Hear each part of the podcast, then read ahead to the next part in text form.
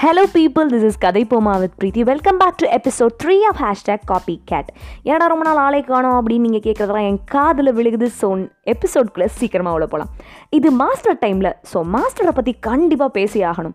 மாஸ்டர்னால் யார்? இந்த சமுதாயத்தை மாற்றணும் பெருசாக ஏதாவது அச்சீவ் பண்ணும் ஓ வாழ்க்கை உன் கையில்.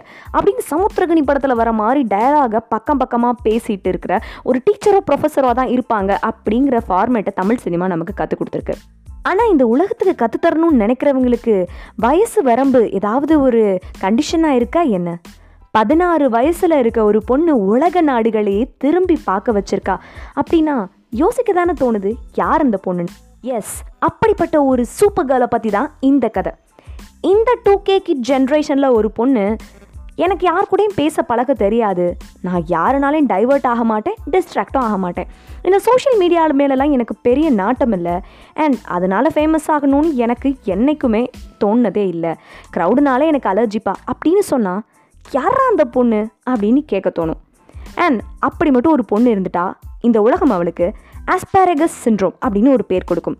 என்னடா திடீர்னு புரியாத ஒரு பேராக சொல்கிற அப்படின்னு நீங்கள் கேட்குறீங்களா ஆமாங்க ஆஸ்பாரகஸ் சின்ட்ரோம் அப்படின்னா இந்த சிண்ட்ரோம் இருக்கிறவங்களால ஈஸியாக பேசி பழக முடியாது. அதாவது அவங்களோட சோஷியல் லைஃப் ரொம்ப வீக்காக இருக்கும். அப்படி இருக்கவங்க ஈஸியாக டிப்ரெஷனுக்குள்ளே போயிடுவாங்க. அண்ட் கிட்டத்தட்ட சொல்லணுன்னா ஆட்டிசம் மாதிரி அதுவும் ஒரு நியூரோ டெவலப்மெண்டல் டிஸார்டர் தான். ஸ்வீடனில் இருக்கிற இந்த பொண்ணுக்கும் அதே டிஸார்டர் தான். ஸ்டாக்ஹோம் அப்படிங்கிற ஒரு இடத்துல தான் இந்த சூப்பர் கேர்ள் பிறந்தா. ஒரு டிப்பிக்கல் யூரோப்பியன் கிடோட லைஃப் எப்படி இருக்கும் அப்படின்னு பார்த்தீங்கன்னா சோஷியல் மீடியாவில் ரொம்ப ஆக்டிவாக இருப்பாங்க. எப்போவுமே பாப்புலாரிட்டி மேலே ஒரு பெரிய க்ரஷ் அண்ட் தாகம் இருக்கும். பார்ட்டி பண்ணணும் ஜாலியாக இருக்கணும். இல்லை ஒன்று பெருசாக படிக்கணும் அச்சீவ் பண்ணணும் இப்படின்னு யதார்த்தமான கனவுகளும் ஆசைகளோடையும் அந்த யூரோப்பியன் கிட்ட இருப்பாங்க. அவங்களுக்கெல்லாம் மத்தியில் ஒரு பொண்ணு oceans will rise cities will flood millions of people will சஃபர்னு rhymes மாதிரி ரிப்பீட் பண்ணி பாடிக்கிட்டே இருந்தாள் இதை பார்த்தப்போ நிறைய பேருக்கு பைத்தியக்காரத்தனமாக தான் தோணுச்சு. ஆனால் அந்த வார்த்தைகளோட வீரியம் அப்போ அவங்களுக்கு புரியவே இல்லை.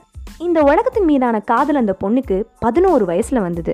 ஸ்கூல் டீச்சர் கிளைமேட் சேஞ்சை பற்றியும் குளோபல் வார்மிங்கை பற்றியும் ஒரு வீடியோ காமிச்சிட்டு ச்சே இப்படிலாம் நடக்குதுப்பா அப்படின்னு உன் முகத்தில் ஒரு சின்ன கலக்கத்தோட சொல்கிறப்போ மற்ற குழந்தைகளெல்லாம் ஆமாம் இல்லை அப்படிங்கிற ஒரு சாதாரணமான ஃபீலிங்ஸை காமிச்சிட்டு அந்த கிளாஸை விட்டு கிளம்புனப்போ அது இந்த குழந்தையோட மனசில் ரொம்ப ஆழமாக பதிய ஆரம்பிச்சிருச்சு.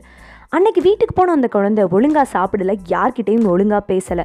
கொஞ்ச நாளில் ரொம்ப பெரிய டிப்ரெஷனில் இருக்கா அப்படின்னு டாக்டர்ஸ்லாம் சொல்ல ஆரம்பித்தாங்க ஏன்னு கேட்டப்போ ஏன்பா இதை எல்லாரும் மறுக்கிறீங்க? ஏன் இந்த பாலிட்டிஷியன்ஸ்லாம் இதை பெருசாக எடுத்துக்க மாட்டேங்கிறாங்க? ஃப்யூச்சர்னு ஒன்று எங்கள் வாழ்க்கையில் இல்லாமலே போயிடுமா? அப்படின்னு அவ கேட்ட வார்த்தைகள் எல்லாம் அந்த அப்பாவுக்கு கிளைமேட் சேஞ்சை பற்றி படிக்கிற ஆர்வத்தை தூண்டுச்சு. அண்ட் அவ சொல்கிறது உண்மைதான். நான் தான் இவ்வளோ நாள் புரிஞ்சுக்கலை அப்படிங்கிற ஒரு கன்க்ளூஷனுக்கு வந்த அப்பா மகளுக்காக சில விஷயங்களை பண்ண ஆரம்பிச்சாரு. மகள் அப்பாவுக்கு அம்மாவா சமூக பொறுப்பை உணர வச்சா. அண்ட் அதிலிருந்து அவங்க குடும்பம் ஒரு லைஃப் ஸ்டைல் சேஞ்சஸை கொண்டு வரணும்னு நினச்சாங்க. இப்படிலாம் கூட இருப்பாங்களா அப்படின்னு நம்ம நினைக்கிற அளவுக்கு அந்த குடும்பம் கொஞ்சம் கொஞ்சமாக மாற ஆரம்பிச்சாங்க. வீட்டில் மாமிசம் சாப்பிடல. சோலார் பேனல்ஸ் இன்ஸ்டால் பண்ணாங்க. அவங்க வீட்டு டேபிள் அவங்க வீட்டு தோட்டத்தில் விளைஞ்ச காய்கறிகளால் அலங்கரிக்கப்பட்டுக்கிட்டு இருந்துச்சு. இதெல்லாம் விட தாம் பொண்ணோட சமூக பொறுப்புக்காக அந்த அம்மா ஒரு பெரிய சாக்ரிஃபைஸ் ஒன்று பண்ணாங்க. அவங்களோட வேலைக்காக நிறைய நாள் ஏர்பிளேனில் ட்ராவல் பண்ண வேண்டியதாக இருந்தது. அதை கூட தன்னோட குழந்தைக்காக கொஞ்சம் கொஞ்சமாக சாக்ரிஃபைஸ் பண்ணாங்க அந்த புகழ்பெற்ற பாடகர் அம்மா.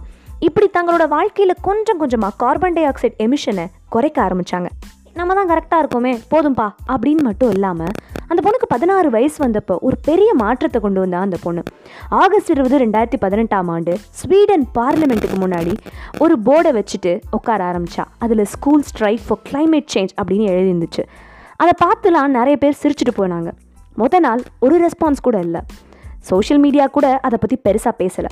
ரெண்டாவது நாள் யாரோ ஒரு ஸ்ட்ரேஞ்சர் கை கொடுக்க அந்த ரெண்டு நாளாச்சு நாலு நாற்பதாச்சு நாற்பது நூறு ஆயிரம்னு ரெண்டாயிரத்தி பதினெட்டாம் ஆண்டோட இறுதியில் பத்தாயிரம் பேர் இந்த போராட்டத்தில் கலந்துக்கிட்டாங்க அதை யூரோப்பியன் யூனியனே திரும்பி பார்த்துச்சு.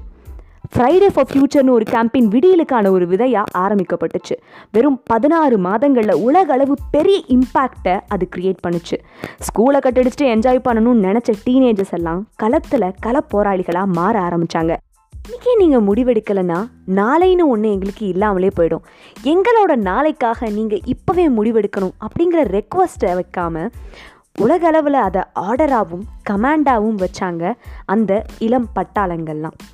ஒரு வருஷத்தில் ஒரு லட்சத்தி இருபத்தி நாலாயிரம் ஃப்ளைட் டேக் ஆஃப் ஆகுதான் அதில் டெய்லியும் million tons of greenhouse gas emit ஆகுதுன்னு சொல்கிறாங்க கடலின் ஆக்ரோஷத்தோட கதை பேசி உனக்காக தான் நான் போராடுறேன் அப்படின்னு உலக அரங்கில் பேச போகிறப்ப கூட விமானத்துக்கு டாட்டா காட்டிட்டு அந்த ஆளியில் கைகளை நினச்சிக்கிட்டு மாற்றம்ங்கிறது நம்மக்கிட்ட இருந்து தான் வரணுங்கிற ஒரு ஸ்ட்ராங்கான மெசேஜை சைலண்ட்டாக இந்த உலகத்துக்கு சொன்னால் அந்த பொண்ணு.